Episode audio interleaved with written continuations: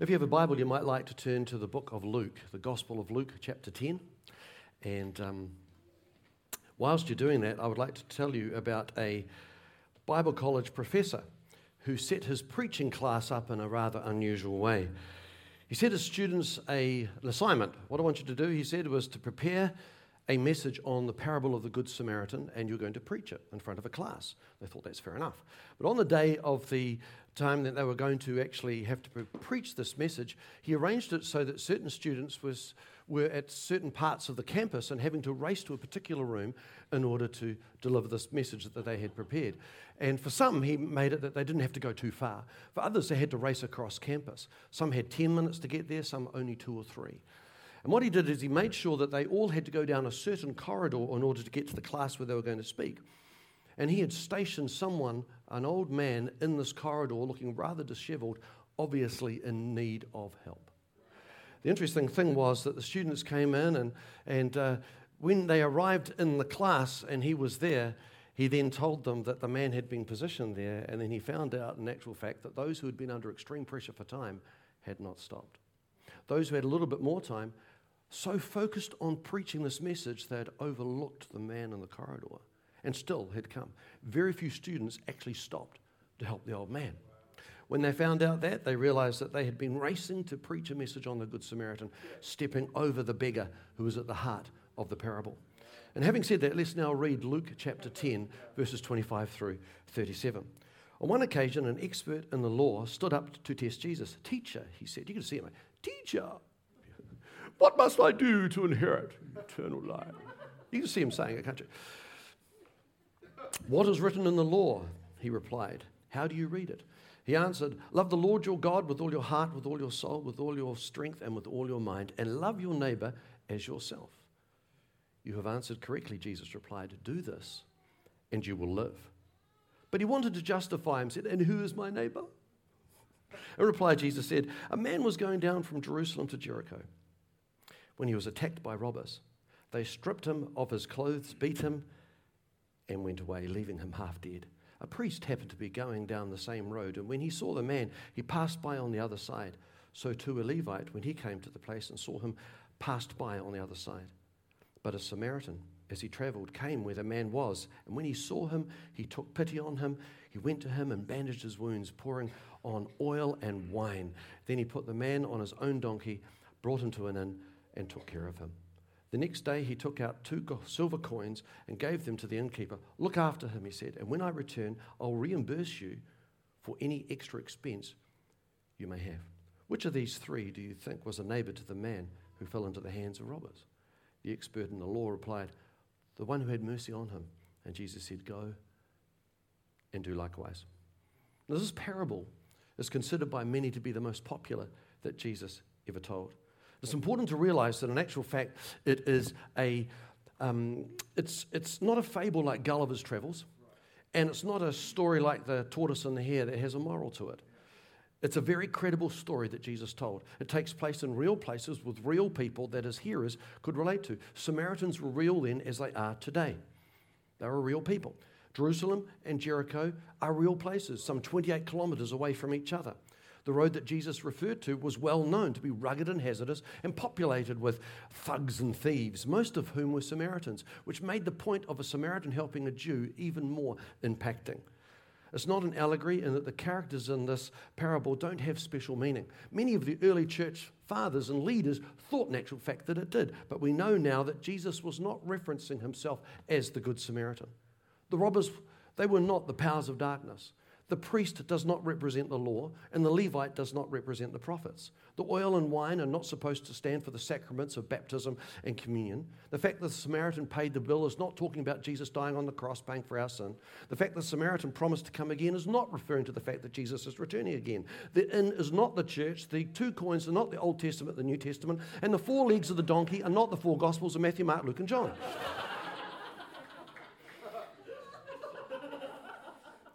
But before we look at the parable and what it might be saying to us today, it's good to look at the context. The lawyer who asked Jesus the question as to what do you have to do to have eternal life was an expert in the law. He knew the answer to the question before he even asked it. He was trying to test Jesus. Now, Jesus knew this. So asked the lawyer, What is written in the law? How do you read it? The lawyer answers, Well, love the Lord thy God with all the heart, mind, soul, and strength, and love your neighbor as yourself. You have answered correctly, Jesus said. Do this and you will live. The lawyer then wanting to justify himself, Well, who's my, who's my neighbor? And it's to that question that Jesus answers. So Jesus was not discussing how to get saved, but he was helping the lawyer to see you have a problem in your heart. The lawyer had thought, look, if I, if I keep the law and, and do what's right, then I'm going to be okay. But Jesus said, no, no, no, I'm revealing something in your heart that is lacking. And with that said, let's now look at the characters in this parable. First up, we have the robbers. The robbers. They lie in wait for those who are passing by, who are vulnerable, who might have something that they could steal.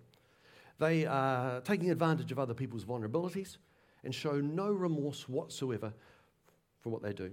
They're ruthless in their approach. Their reasoning for this kind of lifestyle is unknown. Maybe they had, you know, they were poor and destitute and needing to feed their family, or maybe they were just out to make a quick buck. We don't know. And then we're introduced to the traveller. Well, he is on a journey and he's attacked and robbed. He's stripped of his clothes, left for dead. He is a Jew.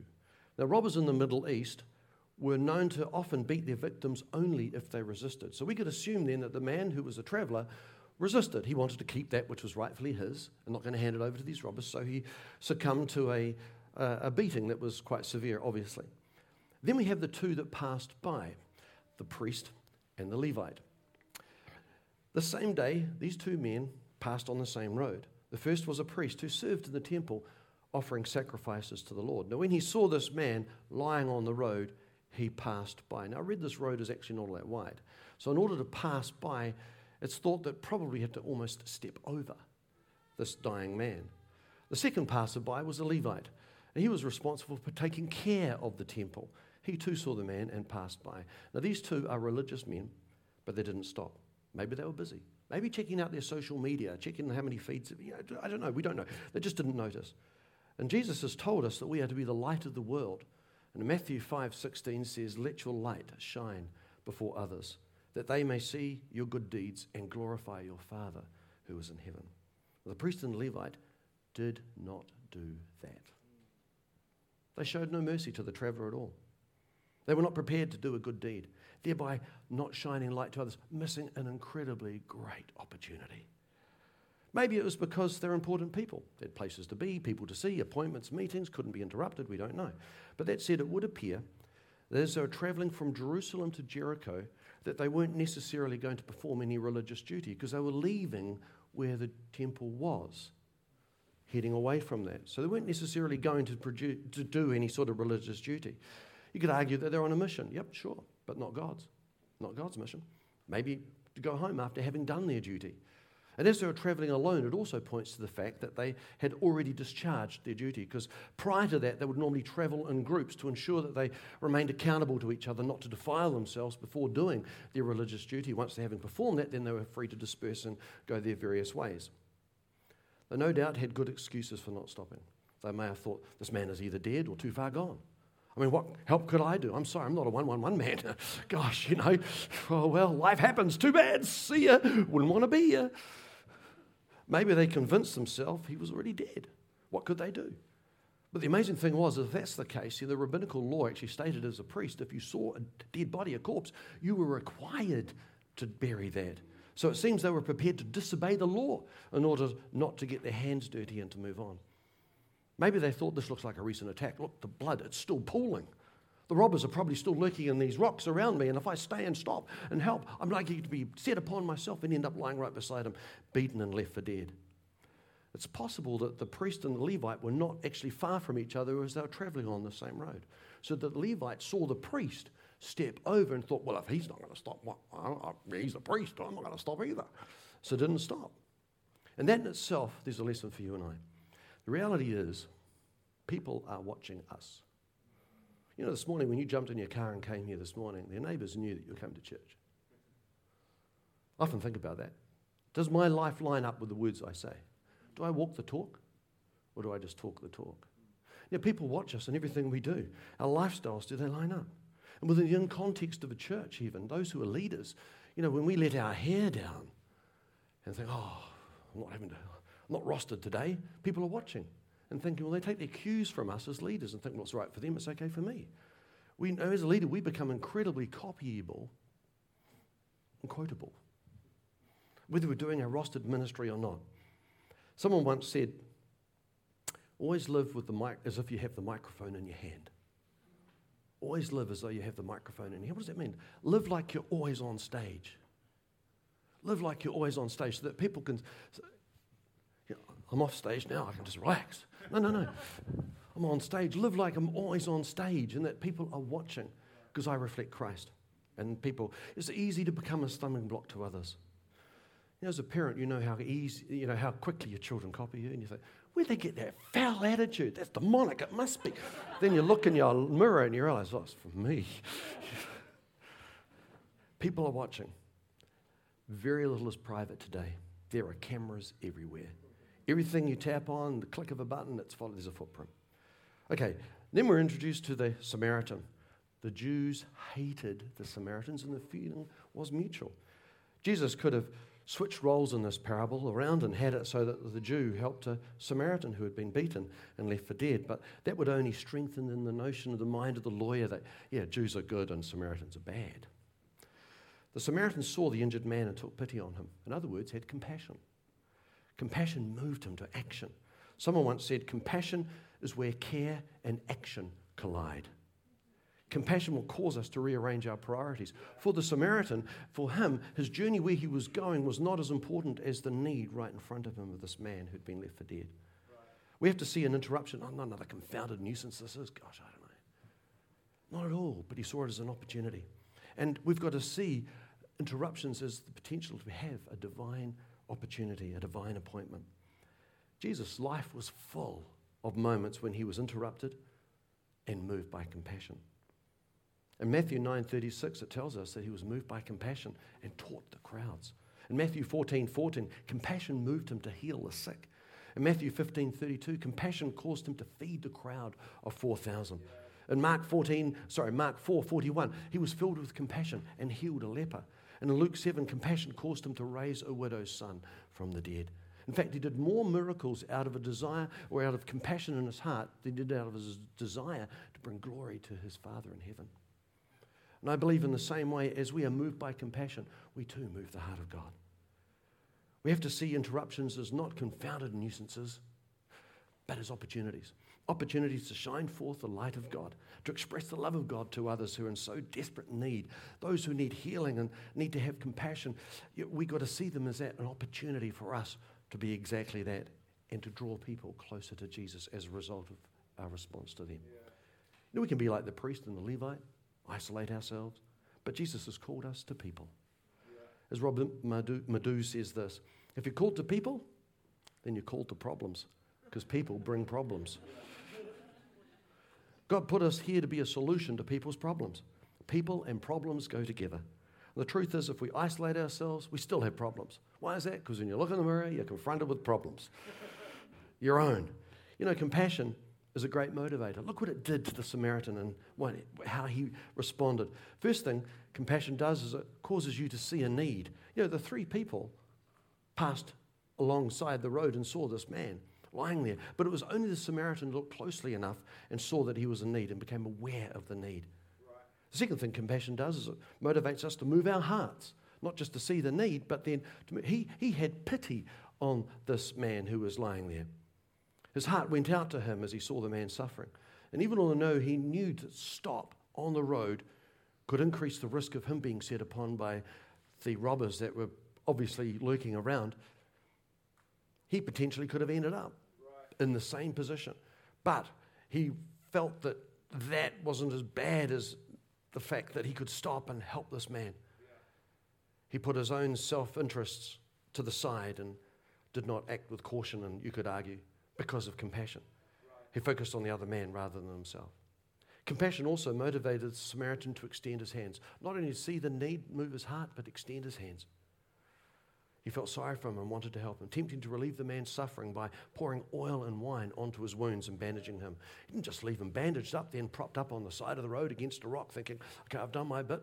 But he took him to the nearest inn where he might care for him. And it would have meant he was even further inconvenienced because then he had to walk. as he placed him on his own donkey. In 1 John 3:18 it says, "Dear children, do not let us sorry, let us not love with words or speech, but with action and in truth." To love might mean we actually have to get involved and get our hands dirty. Compassion also motivated him to pay a price. Rather than just dropping the man off at the door at the inn and it's now someone else's problem, I've done my bit, you know. He stayed with them overnight. Then, as he himself was on a journey, I imagine now somewhat delayed because of the situation, he left, paying the innkeeper to ensure the man's needs would continue to be met, giving an undertaking, I'll be back in a few days to cover off any additional expenses you might incur as a result. It was a costly encounter. It cost us the Samaritan time. It cost him clothes. Why is that? Well, he would have probably ripped his clothes, you know, ripped his, I was going to say his blouse, ripped his, um, his, uh, yeah, his, his, his, I don't know if you could do that so much. You know, in the movies, they always seem to be able to rip really easily, you know, and then they bandage up. But uh, anyway, that's what they did. So he ripped his clothes, so he lost his clothes in the process. Cost him wine, it cost him oil, it cost him money. And Jesus finishes the parable by asking, Who did the right thing? Who was a neighbor to the traveler? Now, the lawyer had to admit that it wasn't the priest or the Levite, but the Samaritan, but such was his animosity towards the Samaritan that he wouldn't even say it was a Samaritan. He just said, The one who had mercy on him. Jesus then says, Go and do likewise. So, what are we to do with all this? Well, we're to be like the Samaritan to those who are in desperate need, whom Jesus would place in our path if we're to take seriously his statement to go and do likewise. Does it mean that every need we hear we have to meet? I don't believe so. We have to exercise discernment. A need does not constitute a call. There are countless needs. It's all about hearing God's voice and responding to what He's calling us to do. The Samaritan helped the injured man right in front of him. He helped alleviate this man's pain, the one who was immediately in front of him. But he didn't then stop and go establish a hospital on that road for every unfortunate traveller that would pass on by in the future. Life is really about taking the opportunities that lie before us. The end of our lives, we can see how effective they've been by looking back and seeing who's been blessed, who's been left better off because we passed by. You know, in life, we can look in a mirror and think, I actually don't have much to offer. I'm just me. You know, I don't have, I'm not particularly gifted. I don't have much to spare. I don't have much money.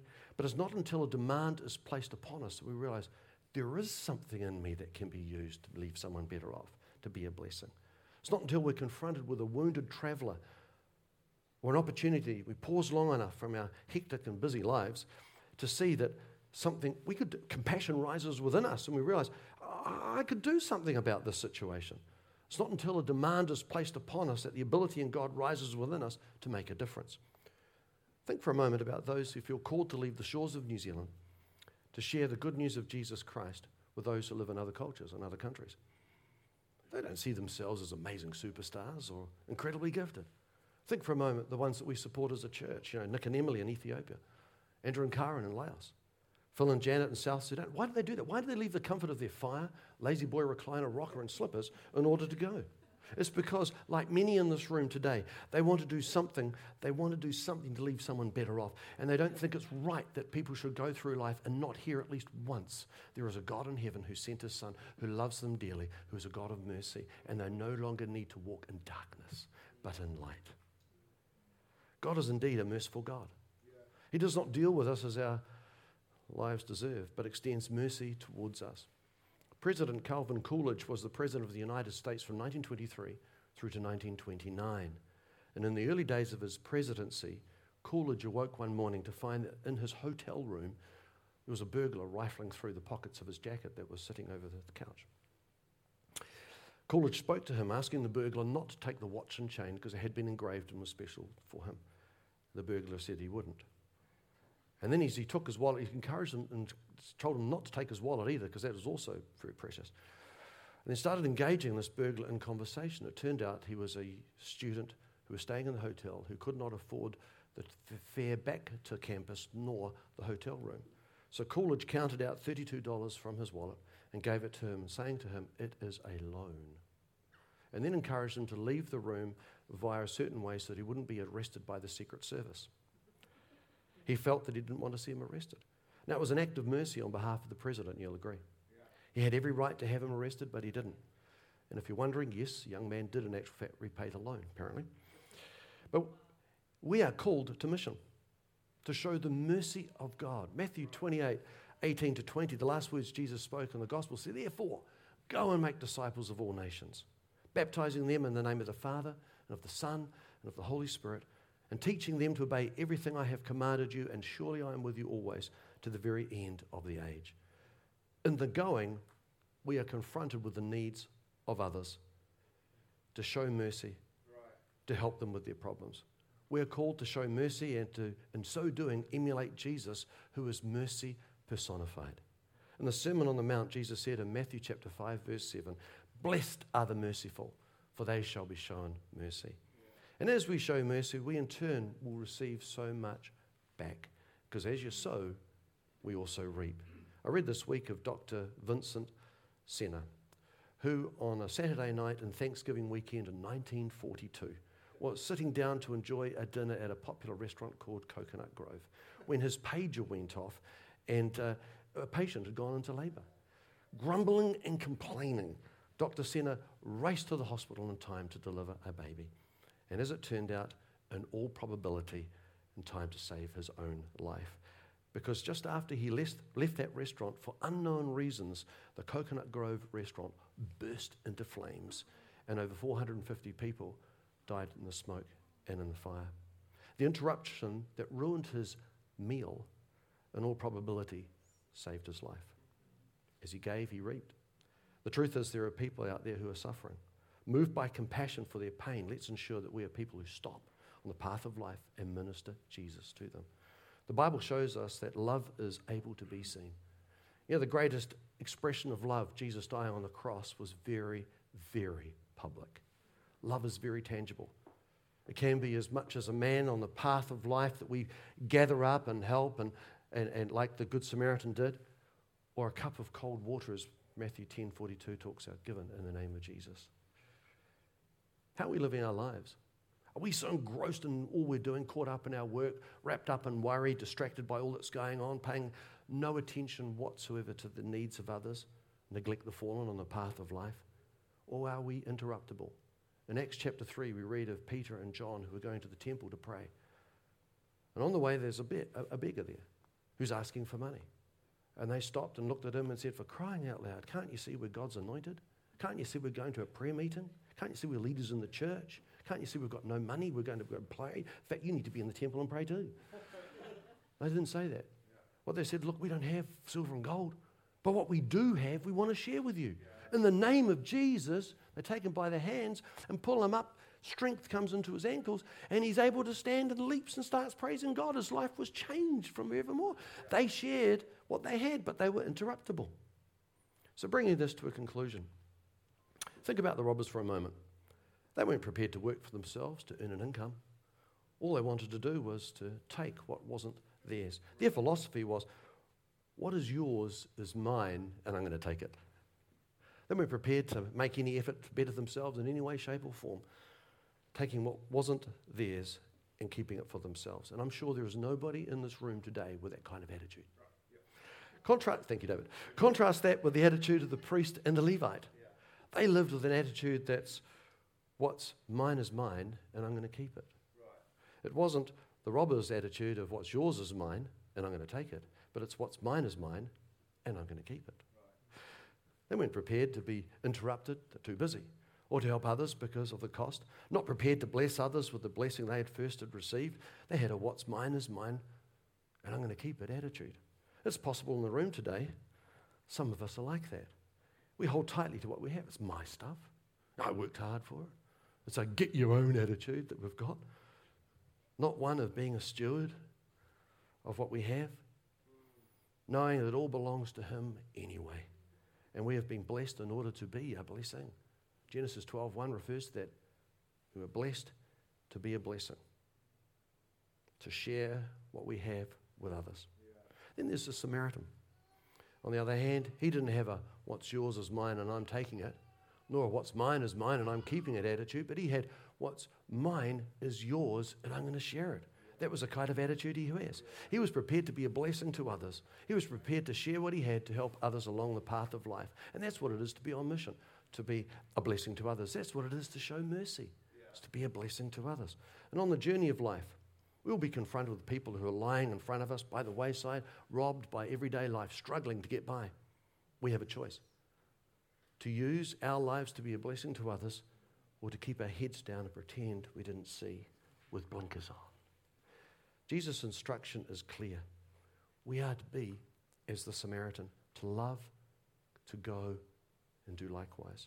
So let's ensure that we see the need and allow our hearts to be moved and extend our hands and use that which we have, the resources that the Lord has given us at our disposal to be a blessing to others, to leave people better off, to show God's love in the light of Christ. Allow that to be reflected in our lives. Matthew 5:16 encourages us to do that. Let's ensure that we let our light shine before others that they may see our good deeds and glorify our Father in heaven.